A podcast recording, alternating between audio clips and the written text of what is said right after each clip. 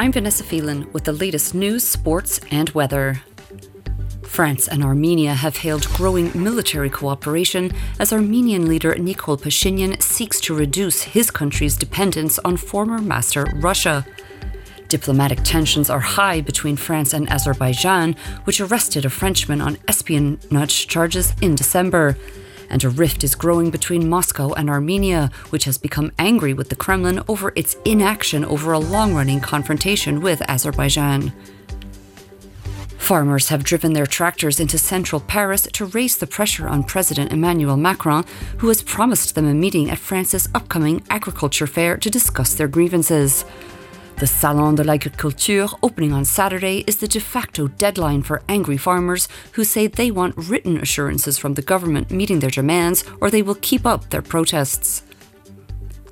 Thousands of Pakistanis protested against the Supreme Court's top judge today after he issued a ruling related to blasphemy that sparked online backlash and thinly veiled death threats. A campaign against the Chief Justice began after he ordered the release of a man from the Ahmadi religious sect, considered heretical by hardline Muslim scholars.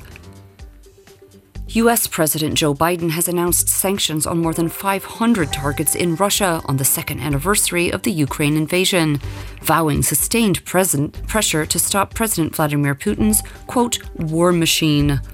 The sanctions will target the Mir credit card system set up by Russia to avoid reliance on US based networks.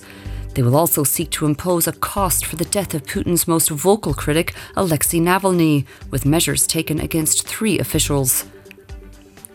And in local news, last year, Minister of Home Affairs and Police Leon Gloden claimed that there was evidence that large German limousines with Belgian license plates were dropping off beggars in the city. However, following a parliamentary question by the LSAP's Georges Engel, Minister Gloden was unable to provide any statements, reports, or other forms of documentation that would present evidence regarding the statement. For more on these stories and for the latest news, check out today.lu.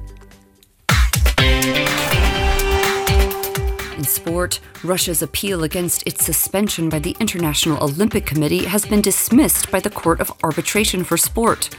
The IOC suspended the Russian Olympic Committee in October last year for violating the territorial integrity of the membership of Ukraine by recognizing illegally annexed territories.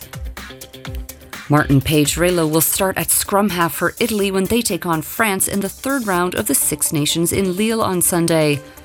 Meanwhile, giant lock Posolo Tuilagi will make his first France start against Italy and Ireland, with two impressive victories under their belt, will start as warm favourites for the Six Nation third round match with Wales, who have lost both their matches by narrow margins at Lansdowne Road on Saturday.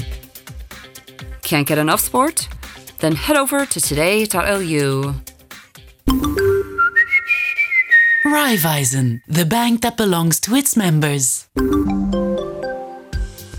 After some bright spells this afternoon, we can expect more cloudy weather with a risk of rain showers this evening.